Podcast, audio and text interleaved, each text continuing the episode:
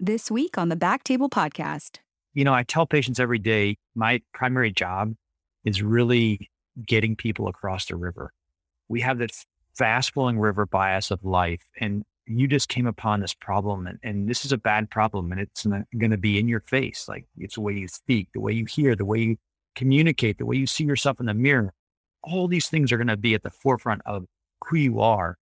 And we have to navigate and get across the river, treat a cancer, give you the quality of life that you're hoping for, and answering all the questions along the way and carrying you and on that journey. So, at, at its very fundamental level, I think that what I do and what we do as care providers in the world of cancer is we shepherd people through these challenges.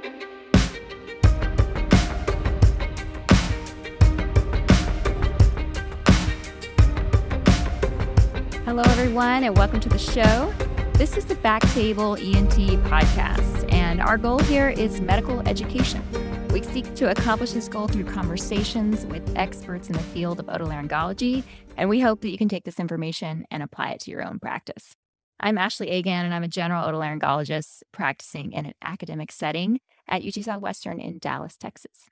My name is Gopi Shah. I'm a pediatric otolaryngologist practicing at Children's Health in Dallas as well. We're your hosts today, and we're so glad that you stopped by to check out our podcast today. Ashley, how are you doing today? I'm so good, Gopi. This is like the cherry on top of a really great week. I'm excited. So this is I look forward to this every week. Me too. I, you know, well, we got through the storm, not this past week, the week before. And so again, this is I'm thankful to be here as well today to kind of get, you know, this is a light as well for me. I'm very, very excited for our podcast today. I feel like I'm always excited, but I'm super, especially excited today. Dr. Adam Luginbuehl is our guest today. Eh, Dr. Adam Luginbuehl is an associate professor for the Department of Otolaryngology, Head and Neck Surgery at Thomas Jefferson University Hospital in Philadelphia. He's also the Kimmel Cancer Center Director for the Squamous Cell Carcinoma Tumor Ecology and Microenvironment Working Group. He attained his medical degree from the University of Connecticut School of Medicine and completed his residency in otolaryngology at Thomas Jefferson. He completed his fellowship training in head and neck surgical oncology at Vanderbilt University in Nashville. He was recently awarded the 2021 Edmund Prince Fowler Thesis Award for Basic Science by the Triological Society for his animal work mitigating tissue damage during radiation. He's the principal investigator for three investigator initiated immune oncology neoadjuvant trials in head and neck cancer. I'm so very excited to have Adam on the show today. Adam is a close friend of mine. He and I were in the same residency class at Jefferson. And his wisdom and kindness carried me for those five years. And not to say that lightly, but truly, genuinely, I survived with Adam. I swam because of Adam. He's here today to talk to us about immunotherapy uh, and head and neck cancer. Welcome to the show, Adam. Oh, thanks, guys. I'm thrilled to be here. So, before we get started, we just wanted you to tell us a little bit about your practice. Yeah, sure. So, came back here after training at Vanderbilt, and the practice is a inner city practice at your your major institution here in Philadelphia, where I predominantly focus on two areas of head and neck surgery. One is oncologic practice, where we uh, treat patients with uh, head and neck cancer, and the second part is reconstruction. So free-flap reconstruction. And our team is pretty much set up that we tag team all of these cases together. And uh, a part of my practice involves robotic surgery. And I mean, the other part of my life, I think I spend mostly uh, working with researchers in the laboratory and clinical investigation, which is probably the I would say at this point in my career, the the days I look forward to to to pursue some of these questions that plague us in the clinic and trying to bridge the clinical picture that we see in our patients over to our researchers that have the, the wisdom and the insight on how to interrogate their tissue and understand the disease process of cancer and how to try to reverse that process. Awesome. So so we're going to talk today about cancer immunotherapy. So, you know, just to set the stage for us, can you tell our listeners, you know, when we talk about when we say head and neck cancer, what um, what kinds of cancer are we generally referring to? Sure. Head and neck cancer predominantly it has always been involving the oral cavity, the larynx, the the and the oral pharynx, and has usually been associated with tobacco and alcohol as the primary drivers of this cancer. I would say that probably in the last 10, 15, 20 years, we've seen a surge an increase in oral pharyngeal cancer involving base of tongue and the tonsils that involves human papillomavirus. Additional cancers that we deal with includes thyroid, parotid glands, um, and skin cancer. Certainly, we see a fair amount of skin cancer here that has gotten a bit out of control, and we deal with those that need radical resections. The final area that I would comment on would be skull base malignancies. So I'd spend a significant time working on tumors that come through the skull base and involve that area. And so when we talk about cancer immunotherapy for head and neck, are we talking about the squamous cell cancers that we traditionally think of? Are you including sort of this entire group of patients when we apply the cancer immunotherapy? Yeah, it's it's a good question, Gopi. I think that when we think about malignancy as a whole, we're at the infancy really of immunotherapy and trying to understand how it affects certain tumor groups certainly in in the world I work in, squamous cell carcinoma is the most common. So we have the most knowledge about it. But it doesn't mean that every rare or random cancer that comes in, we don't think, could this be applied here? Maybe because it's a rare tumor and we don't see it so frequently doesn't mean it can't be. It just means that we just don't have quite the insight yet. So uh, squamous cell carcinoma certainly is the most common thing that we're going to talk about today, and it's going to be the one that has the most impact on the greatest population. And then when we think about the head and neck cancer patients, you know, we think about, you know, uh, laryngeal cancers, as you said, tongue cancers, tongue based cancers, and, you know, the types of effects and how it affects patients in terms of speech, swallowing, breathing. There's a lot of functional considerations that we think about when we take care of these patients. What's a traditional, and I, I know it's probably, it's very dependent on how advanced the cancer is and what type, but can you give our listeners just an overview of how you think about what are the important like your philosophy or what you think about are the most important things in terms of treatment options in term and then surgery radiation and kind of how what goes on when a new patient comes into your clinic? Hmm. yeah. You know uh, this is a this is this kind of question comes across a lot of times when students come and ask me about why i chose what i do. And i talk to patients about this. I think when we consent a patient about treating and i know i'm going a roundabout way to answer your question but I hope it answers that at a more uh, genuine level about what I think about when I see a patient with head and neck cancer. You know, I tell patients every day my primary job is really getting people across the river. We have this fast flowing river bias of life, and you just came upon this problem, and, and this is a bad problem, and it's going to be in your face. Like it's the way you speak, the way you hear, the way you communicate, the way you see yourself in the mirror. All these things are going to be at the forefront of who you are and we have to navigate and get across the river, treat a cancer, give you the quality of life that you're hoping for, and answering all the questions along the way and carrying you and on that journey. So, and at its very fundamental level, I think that what I do and what we do as care providers in the world of cancer is we shepherd people through these challenges. I think that's a really beautiful way of putting it. I like that. I like that analogy. And I think, you know, for patients who have a new diagnosis, a, a lot of times it's like, okay, just now, now what? You're just gonna you're gonna treat it and it's gonna be gone, you know. And I think the the analogy of like this, you know, having this journey with your with your doctor is a lot more accurate because because as you say like a lot of you know these head neck cancers are affecting the way you communicate with the world your your face your your projection to the world of who you are and um, how you eat mm-hmm. if you're going to be able to eat what you're going to be able to eat when. Yeah yeah, yeah. I think for sure. It's very well put.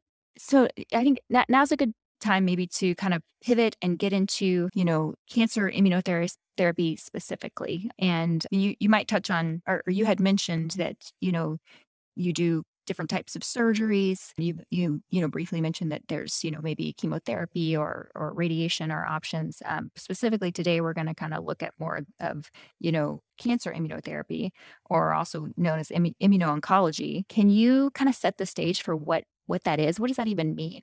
Yeah, sure. Because it's so amazing and so cool. But I'll try my best to describe it verbally to try to paint a picture. And, and immuno-oncology is is has revolutionized the way we think about cancer care across the board. Melanoma, lung cancer, kidney cancer, you name it. It is touching every single aspect of cancer. And it and it in the old, you know, we all, I think if you ask an average person on the street, what is it that we treat cancer with? They'd say surgery, radiation, chemotherapy. There's no doubt in my mind that in five years, it'll include immunotherapy as the tip of the tongue of every person. And, and, and it's, I think what we're looking at is really the ability to harness a power that's beyond the drug, right? So the power that allows immunotherapy to have such an effective and profound treatment is it is you it is your body mechanics killing the cancer. All we're doing with immunotherapy is really opening the doors, opening the gates for you to do what you can do from a biologic standpoint. That being said, you know, if it was such that it was it was easy or was straightforward or cured everyone, we certainly wouldn't be sitting here having this conversation about where we're at and where we're going. But I think if you look at it this way, right, the immune system takes care of viruses, bacterias at an alarming rate every day, surveilling, checking, curing, taking care of. And we, for the most part, are oblivious to it. And in the same fashion, in these same cells, T cells, B cells, APCs, you name them, dendritic cells, they're all recognizing the cancer in these patients and they're hanging out and they make this like little deal. Yo, cancer over there. I see you, you see me. Let's make an agreement. We'll just live in harmony. We'll hang out. We'll do a little rap song together. And you just keep on doing your thing and I keep doing my thing. Well, in comes the revolution of immunotherapy where we say, no, breaks on that. Like, that's not cool. Don't do that.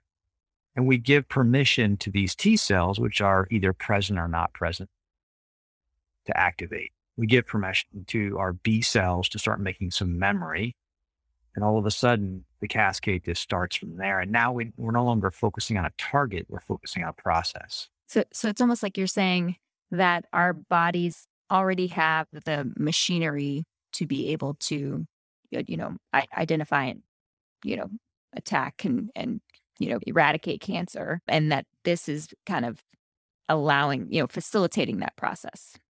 Yeah, exactly. It it's really giving so much of it at a very fundamental la- level is giving permission for the cells to do what they do best and, so, and getting rid of those that are in the way because there are certainly it's a it's a balance, right? There are a lot of cells that are there that are you know you, we have to be careful, right? We could get so excited and say, well, why don't we get rid of all the bad cells and keep all the good cells? Well, some of those bad cells, quote unquote, right? They're inhibitory cells to prevent your bodies from going into fulminant autoimmune disorder so we can't do that. So there has to be some kind of, and that's kind of what happened in immunotherapy. If we go back to Coley's toxin 100 years ago, I mean, if we go back to interferon treatment in the 1980s, we see very, very sick people getting immunotherapy. And yeah, their cancer might go away, but we destroy them. Right. That's not, that's, that's not acceptable.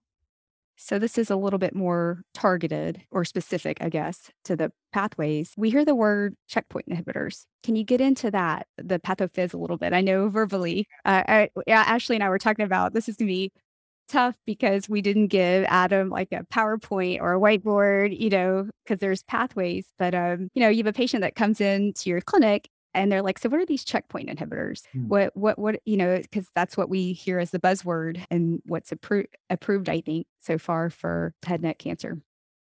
Right. So historically, CTLA4 inhibition was the first checkpoint inhibitor approved. Ipilimumab was approved for melanoma. Oh, I forget the date, five years plus or minus. Forgive me for not knowing exactly.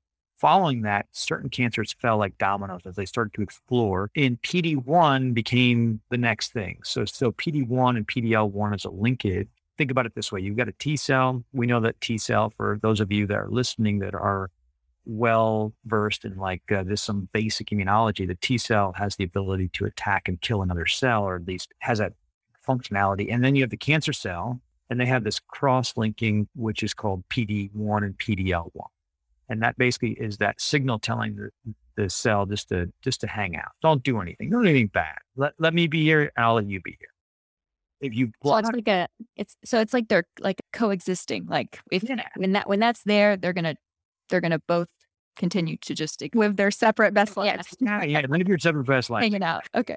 and then when we put PD, and now when we give a drug like pembrolizumab or nivolumab or Opdivo slash Keytruda, those are the two ones approved for head and neck cancer in 1990 or 2019. They they block that linkage. And now the T cell wakes up and is like, holy shnikes, look who's living in my bed. You're, uh, you're not cool. Like you're out. And then it goes to town and the cascade proceeds. That's all. So to, I guess to focus on your question, the, that's where we are right now. We're in this thing where we have these main players on the stage, PD1 inhibition, CTLA4 inhibition. Those are the main drugs. The ones that are approved for immunotherapy for head and neck are going to be the PD1s and the PDL1 is durvalumab made by AstraZeneca. They're they're all in the in that big category uh, checkpoint inhibitors. There are, I guess, the last thing I'll say about checkpoints is there's many of them. There's there's GITR, there's OX40, there's TIM, there's all kinds of checkpoints that uh, are involved in cancer surveillance. So although we're making it incredibly simple today, which I'm a simple person, I think it is also incredibly amazing how many checkpoints are engaged. And if you turn them all off, what happens? If you turn some of them off, it's like different light switches, if you will. But in general, when we hear checkpoint inhibitors, that's the that's the process we think of. There's different types and different names that we're going to hear, but in general, that's the the process that is happening. That's right. Yep.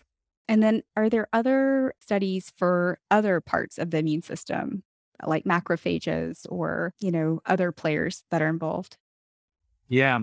I think to answer this question, let's back up one second look at who, how we respond. So, if we take head and neck cancer as a whole, the checkmate trials and the javelin trials and different trials that came out in the last two years that look at checkpoint inhibition, they're done in recurrent metastatic cancer patients. So, they're advanced stage recurrent disease. And you're looking at about a 15% cure rate not great. You're having a bunch of them that are responding, but not all the way to cure. It's certainly better than chemo alone. So it's become the standard of care. So now it's now it's in the standard of care in the advanced recurrent setting. We're working into the upfront primary currently as we speak. We don't have those trials out yet, but recognize that that's pretty not not not that great of a response. You hear excitement in my voice, but it's not necessarily that we're we're knocking this out of the park. So to go back to your question, Gopi, if you think about that as the issue is like, all right, so shoot, we're not doing as well as we thought, we hoped. That's where the microenvironment comes in. So all of the research right now, if you look at clinicaltrials.gov, you see all these trials and you look at our trials at Jefferson and across the country, we're all saying, how can we augment other parts of the immune system to get a response that would be heck of a lot better than 15%, 20%. So for us specifically, we've been modifying and working with um, IDO inhibition. We've been working with the tadalafil, or sorry, the PDE5 inhibition, all kinds of not really that important statements, but just simply that we're working on trying to get those other parts, the natural killer cells, the MDSCs, all of those things that tie into it out of the way.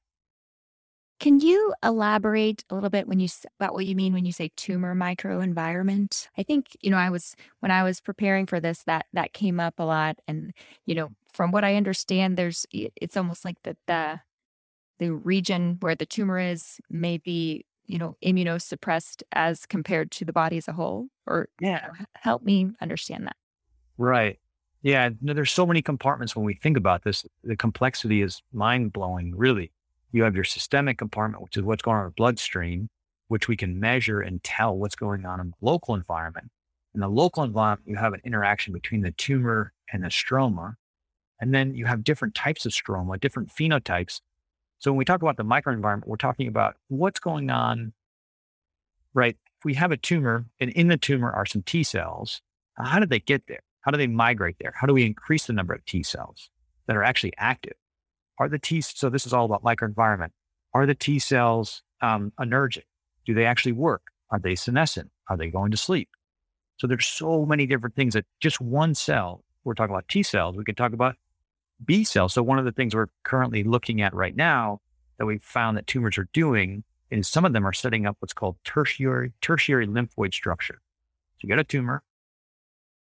We know about antigens. It spills out this antigen and the antigen then goes to goes to a B cell. And if you can get a B cell to start making uh, antibodies against that antigen, you start to get adaptive immunity. So some of our tumors in the head and neck are forming these small B cell aggregates within the tumor, like little lymph nodes, if you will. They're tertiary, they're not lymph nodes, but they're like them. And they're spewing out, hopefully, antibodies in the treatment and causing direct tumor kill. That's considered, this is all be areas of tumor microenvironment. Is that kind of when I, I've heard another kind of buzzword neoantigens? Is that sort of the cancer antigens that you're talking about, like the use of neoantigens and being able to then maybe replicate or have the body produce more, upregulate, whether it's via B or T cells to then go back and target the cancer in the patients for a patient's cancer? Yeah. And I think this is where, where uh, we have a paper coming out, hopefully in Frontiers soon. It's in review talking about the, the value of using checkpoint before surgery. So if I take, if, you know, if I have a patient with a cancer and we remove the cancer and all the cancer's out, and now I give immunotherapy, hoping that it will help. Well, the immunotherapy really has no, the immune system is really is like, all right, you just gave me this drug. Where's the tumor? There's not enough volume of tumor here for me to actually mount a response. Even if there's single cells left, it's not enough. You just removed all that cancer.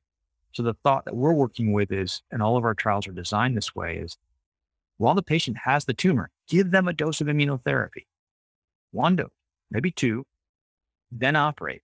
Neoadjuvant immunotherapy. What you're doing there is, Gopi, just like you said, you're letting the neoantigens that we know are flying around the system. They're in the bloodstream. We can find them in the microenvironment. Let those start to make some memory cells, then operate, and then let the immune system do what it knows how to do, and that's surveil. Now we have this huge surveillance system that's like self inflicted, and it can surveil. You know, who knows what will happen, but maybe in five, ten years when the cancer wants to creep back up, those B cells are like, uh uh-uh, not again. I've already seen you and you're not allowed here. That's genius. Yeah. So what it seems like, and again, when we so when you talk to patients about the checkpoint inhibitors that, you know, the drugs that are available, it seems like, yes, it, it helps in terms of survival or cure, or does it buy them more time? Are you talking months? Are you talking years, several years? Uh, is it more pa- symptom palliation relief? Yeah. Yeah. For, for those of us that see patients on a regular basis, or fam- maybe some of us listening to this will have a family member with cancer and this might help in some way. One of the the beautiful things about this that I, I think is most replicated and probably first produced was in melanoma. And we're seeing the same thing in head and neck. It's this thing called the long tail. So you give, let's talk about chemotherapy first as a baseline. You give someone chemotherapy A, and then you give another patient chemotherapy B. And what we saw with chemotherapies is it may be extended life for six months, 10 months, but ultimately everybody dies in the in the in the group of bad patients that are really sick that are just not going to survive. We're not talking about curable people. We're talking about really different forms. With immunotherapy, we see a different curve. We see that curve where you not only have six or seven months progression free survival and improvement, but you have this long tail at about 15, 20% where they just survive. And, and the beautiful pictures we have of these PET scans of people with melanoma everywhere, bones, lungs, everywhere. And then the next PET scan, nothing. And they go on for 5, 10, 15, 20 years. That's, that's revolutionary. That's new. That's a different expectation. Now you're sitting with a patient. We as doctors often think of population science, right? Unfortunately, the patient thinks about them as a person. One of the hardest things we have to do to translate for a patient is our brain thinking in curves of survival and length to what does this mean for this father in front of me. Yeah. How do I translate that hope? And yet the reality that we're, we're, we're not doing great. So I, and then the final thing is the side effect profile. Chemotherapy side effect profile, we've proven that in head and neck. Bob Ferris's paper in New England Journal of Medicine looking at nivolumab demonstrated clearly that those in really advanced recurrent disease just had a better quality of life. Even though they only extended life by seven months, their quality of life was so much better during that time getting immunotherapy versus chemotherapy. And so it seems like this is at this point used for your advanced head neck cancer patients. So what's tumor board like? Like how do you who, you know, when you go to tumor board, where is the immunotherapy? When and how is it brought up? Is it okay, this is the 72-year-old male, history of you know, laryngeal cancer 20 years ago had radiation. Now there's recurrence. We did a laryngectomy, positive margins. You know, the ends, the next status, and where does the you know cancer immunotherapy come into play? Like, where's the discussion? How's the discussion go? Yeah, I'm. The discussion is cha- is is on one hand there are clear standards of care, FDA approved. Your standard of care is immunotherapy. That is in your recurrent or metastatic case. Multiple trials have shown that it's better than extreme, the extreme trial modality of chemotherapy. So check. We have that. There's no debate there. I think where the debate comes is in the upfront situation in our trial. So right now we don't have the data to say that it should be used in the upfront setting. We're currently working on it. There are multiple trials running right now for that. And again, we absolutely encourage people to get involved in clinical trials. But for example, the discussion comes that I think for me that I struggle with personally on the ethics side of things. Patient in the clinic, like you said, sitting in front of me with a just this happened this week, rapidly growing tumor in the oral cavity. They're in lots of pain. They're not eating. And you want to give them, you want to put them on the Nivo IDEO trial and you want to give them a dose of nivolumab and you want to wait four weeks to see how it responds. And if it responds, you give them another dose. If it doesn't respond, you take them to surgery. Man, that's that's kind of hard to say to a patient, you're struggling, you're suffering. I want you to hang in there for a hope that this might get a response and we're going to have to operate either way. And so I would say that that's where I personally will say, where are you at right now with you, with your cancer in terms of how it's affecting your life? And if it's real bad, without the evidence yet to show that it's going to move that patient in that meaningful direction, I have to say that I still lean towards getting that patient in sooner, like within the week or two, because you just don't want to see people suffer when you don't have the evidence or data that it's going to make a meaningful difference. That's where I say tumor board is where we're trying to figure out how best to use our trials with our excitement, but recognize pe- the patients on the other end of this. Right. When you say take a patient sooner, I believe you mean you know t- take the patient to surgery sooner. I just wanted to confirm that we're talking about you mean you're going to you're going to elect to do surgery because we that is a known that's a a known outcome that you know we can make them feel better, prevent suffering whereas there's still some uncertainty with cancer immunotherapy. Is that fair? Yeah.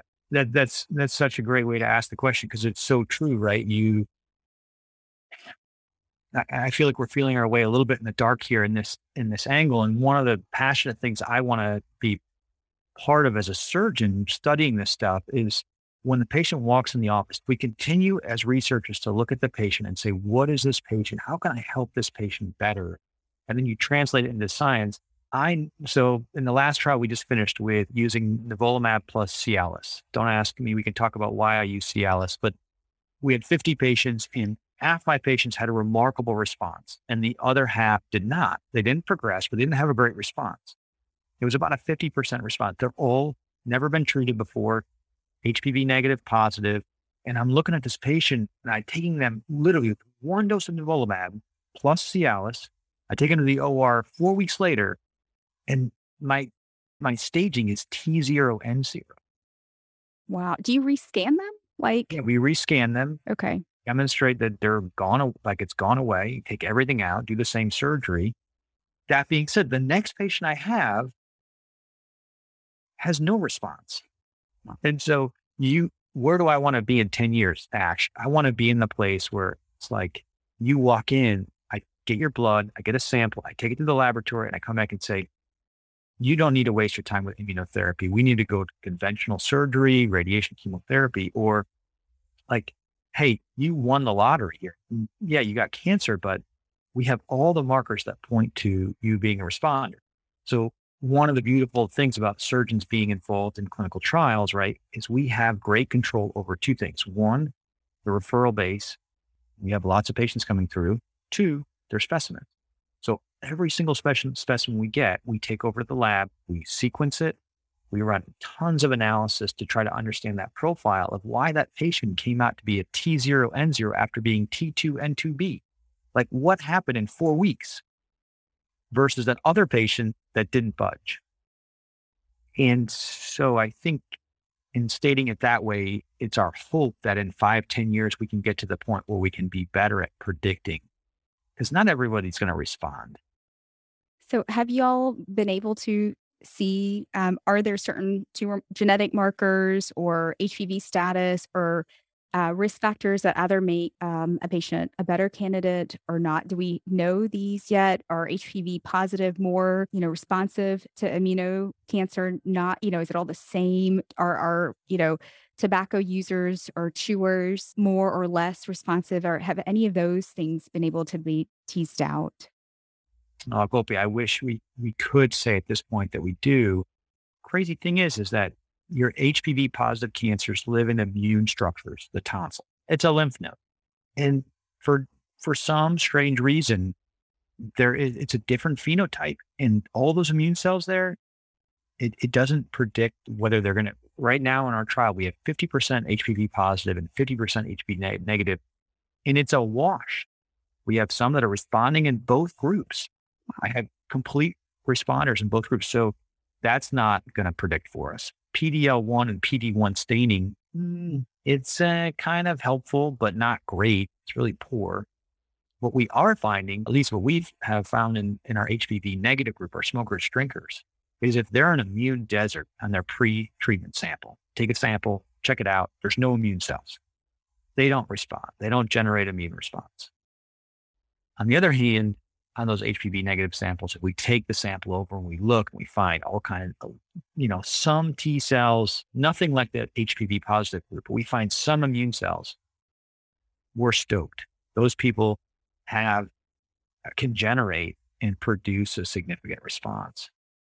So prediction, look for, if you're looking for like the future and looking for things that will evolve in this whole thing, I think it's the, the ability to be somewhat predictive and then be prescriptive with who should and who shouldn't get these things. You know, in thinking about this, I, I'm curious if you guys have seen any sort of association with, you know, comorbid diseases like, you know, diabetes and high blood pressure, high cholesterol. Like, are those patients less likely to have an immune system that's going to work for them um, in the same way that we see worse outcomes with like COVID 19 infection, I mean, have you guys seen that?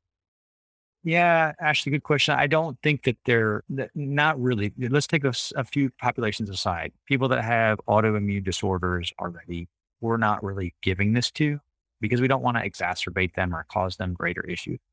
Although we've talked about the excitement of this, there are some significant side effects in certain groups of patients that can be life altering in major ways. And so we we don't want to just say, "Oh, this is amazing, this is great." We do want to say that, but we also want to say we need to be careful. So take take aside the group that's at high risk for that. Take aside the group that's already immunodeficient, HIV, uh, liver transplants, organ transplants. We certainly want to. We were having a hard time considering should we give it to somebody with a liver transplant. You know, we wouldn't want to have cause rejection. Yes, no, we don't need to. I'll leave that to my medical oncology colleagues to articulate that. But Beyond that, no, we're not. I put it in diabetics. We put it in people that have obesity.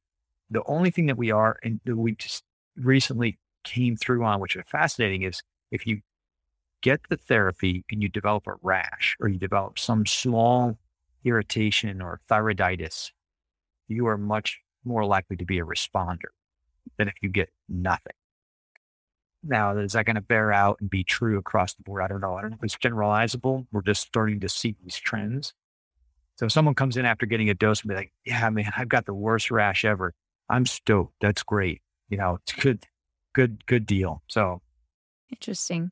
It can you um you, you brought up, you know, some contraindications potentially. Can you talk about side effects and and you know absolute contraindications? Yeah, certainly I think the the contraindications are going to be those that are have autoimmune disorders already, lupus, rheumatoid arthritis, even diabetes type one. We'd exclude at this point from our trials. I don't know if they're medical. I, I'm going to defer a little bit to our medical oncology colleagues because they're going to know some of these details better than I will from actually clinical practice. I want to be careful on not overstepping my statements here. And then side effects that that we have noticed that we're always following and we recognize are real are the development of autoimmune disorders. I have had one patient and trial develop severe fit of liver failure, and it, they're rare, but they do happen and they can happen.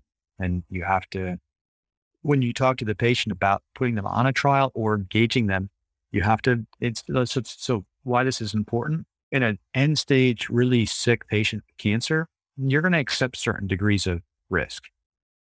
Uh, 55 year old coming in with the T2N1 tonsil cancer, it's hard to sometimes make that argument you're like, all right, you have a 98% survival rate and we're going to give you a drug that may make your liver fall apart. So we just have to be aware of those, those ethical considerations as we move into this era. So overall, I mean, since we were in residency together 10 years ago, it feels like, I, or no, yeah, when we, sure the time we finished, it seems like, and I don't recall as much uh, cancer immunotherapy at our tumor board discussions. I don't remember discussing them. So uh, it's very new for me, especially because I do peds. How has it changed the way you practice or think about? I mean, it seems like there's obviously you've thrown yourself into the research and you genuinely want to understand the the disease process. How has it changed your practice or impacted you the most? In the last five years? As a surgeon, I think I'd go back to the first thing we made earlier in the conversation. Early on, when you start as a new surgeon, all of us can recognize that we are enthusiastic about treating the disease we've been trained to treat. And as you get more and more into it and you start to see some of the consequences of your treatment, you start to become a little bit horrified that you are you, you're doing your best, but you recognize that, man, I just removed this person's voice box. I just yesterday I we just, I did a hemi hemiphasectomy. What am I doing? Can I make myself obsolete?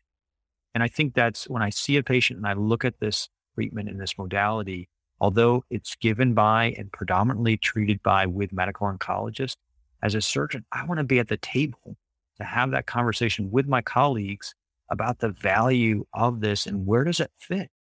We don't know yet, but if we can, when I look at that patient sitting in front of me, I'd want nothing more than for me to say, I have a friend in medical oncology that can get this better and you don't need me. I know that's probably not great for job security, but it is. I, I hope it's better for these patients. Yeah. No, I think at this point in our careers, I think we've seen and done enough to understand the, the greater value and the greater good. As a surgeon, you're not the martyr. You're not a, you know what I mean? That that, that right that's not sustainable and it's not good for the patient. Um, it's not good care. So I, pre- I appreciate the looking at the entire picture. So, so do you imagine a future in which this, you know, immunotherapy, cancer immunotherapy might be a first line treatment for patients? I do. I, I, really do. I think that there's going to become a time where it will become into the first line. And I, I also do envision a time that surgery will always be relevant. I don't think it will never be obsolete. I just think it will be with a more thoughtful approach and with another alternative that we can look at. And when we weigh and look at the value, going back to surgery, I don't want to, I don't, I, it'd be mistaken for me to portray that all surgery is, is terrible. It, it is. Surgery is very curative. And I believe the trade and I believe in what we do. And I, patients are very grateful, but I do see a future where we have this just wonderful, powerful tool that can be very useful. I learned so much from you during our time in residency. Obviously, in our conversation today, you are dear to me. So thank you so much for joining us. Do you have any other final pearls or uh, last thoughts that you want to leave with our listeners on this topic or your philosophy on life? Anything? Mm, not not in particular. I think I guess I would just express a, a, similar degree for for listeners that listen to to both of you every week. I have a distinct memory of Gopi, many many memories, but one in particular I'd like to share, which has to do with her tenacity. For those of you that went through residency before the era of electronics, you remember having to collect films. You, as the the in our residency, the second year resident was in charge of films, and she had been looking for this film, and I had had it in my bag. And long and short, she found out I had had it and she had asked me multiple times. But so when Gopi proceeded to yell at me, um, mm. she didn't just yell at me standing up. She got up on a chair. I did. Yeah, you stood on a chair in in the resident room while I was seated down to ensure that your emphatic, just un, unhappiness with being known. I'm just gonna pat myself on the back. Yeah, that win right now. yeah, I, I was like, okay, I think she's really pissed we got the films. The patients were t- patient was taken care of. So yeah. I love that. That's awesome. Well, no, thank you for letting me hang out with you guys, and and hopefully, if anything else, I've shared a little bit of uh, maybe my my enthusiasm has rubbed off, and and that this is this is just an awesome time to be in medicine. Thank you for for spend, you know taking the time to talk to us today about a pretty amazing topic, and I, I look forward to kind of seeing how all this plays out, you know, uh, over the next several years. For for listeners um, that want to um, learn more, do you have any recommendations on how to you know maybe find out more about you or any any good online resources that you send people to? A great question about resources. I think that certainly sticking with if you're if you're in medicine and treat patients, there are great review articles that you can get on immunotherapy and head and neck. Just put them into your PubMed search, and it will generate. Right now, I'm sure there's three or four really strong ones that kind of go over the the latest. That'd be the primary place I'd send a medical provider to. And then if you're a patient listening to this, certainly the main cancer websites, NCCN guidelines, the NCI, the American Head and Neck Society are, are great websites to have patient centered. Awesome. All right. Well, thank you to our listeners for tuning in. You can find our podcasts on Spotify, Apple, iHeartRadio, SoundCloud. And please take a moment to subscribe, rate, and share the podcast. This will help us grow and support our efforts to bring you this free content as much as possible. And follow us on social media. We're on Instagram and Twitter at underscore backtable ENT. I think that's a wrap. It's a wrap. Thanks, everybody. Bye bye.